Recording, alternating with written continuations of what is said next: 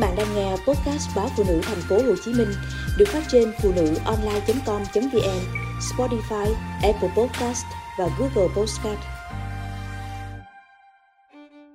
Nồi thịt kho rượu của ngoại Năm nào cũng thế, bữa cơm ngày 30 Tết không bao giờ thiếu nồi thịt kho rượu của ngoại. Ngoại bảo Tết nhất không ai rảnh chợ búa, nấu nướng nên ngoại kho nồi thịt to để dành ăn dần. Hết Tết, thịt trong nồi cũng cạn veo, để kho được một nồi thịt đúng chuẩn phải mất công sức dữ lắm.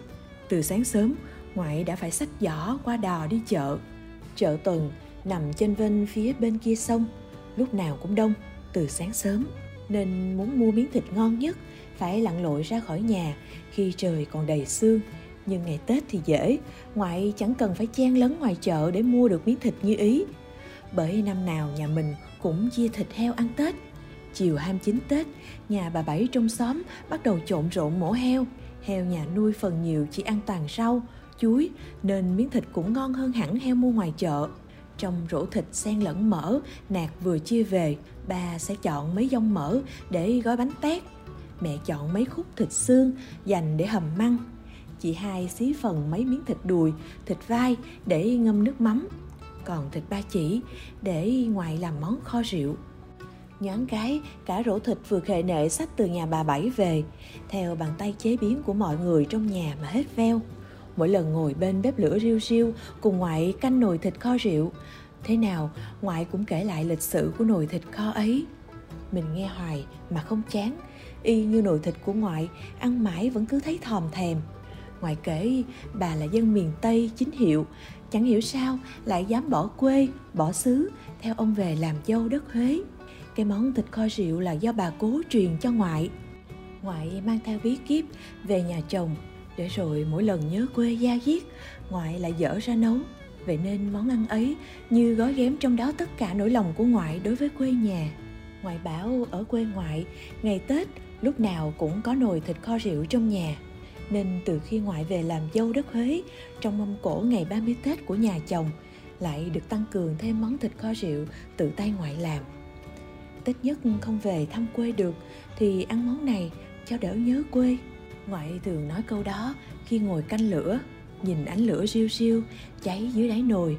Mắt ngoại cũng đục mờ hơi nước, chẳng biết khói làm cay mắt hay vì ngoại đang thương nhớ quê nhà. Cái món thịt kho của ngoại sau dặm đường dài từ tận miền Tây khi về đến đất miền Trung, cái vị ngọt đậm của món ăn miền quê sông nước cũng được ngoại tiết chế ít nhiều lại thêm thắt vào đó vị cay xé lưỡi của ớt và tiêu.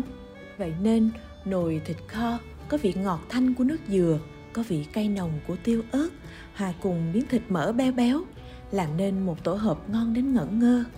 Thịt kho rượu của ngoại cũng là thịt ba chỉ, cũng trứng vịt trứng gà, cũng nước dừa tươi, nhưng vị khác lắm, chẳng giống thịt kho tàu hay thịt kho tiêu người ta vẫn hay bày bán ở những quán cơm ngoài kia. Ngoại nói thịt kho rượu của dân miền Tây không sử dụng nước màu mà chỉ dùng nước dừa thơm ngọt.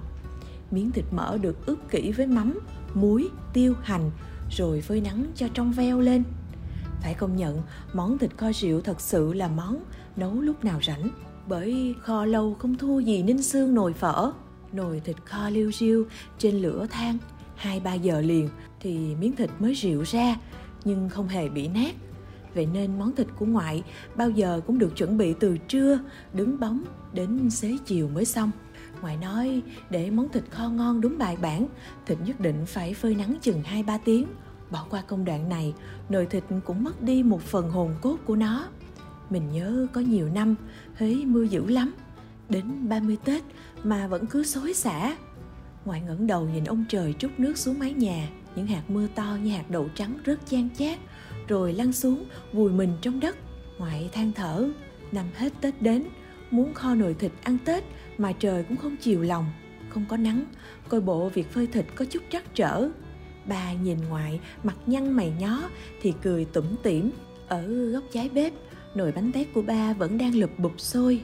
Nấu bánh tét thì thiếu chi than, vậy là ba sắn tay áo cởi than cho bà hông thịt miếng thịt ba chỉ được ngoại hông ráo trên than hồng, gia vị ngấm sâu, mỡ trong vắt, giòn sật, ăn đến cạn nồi, vẫn không biết ngán.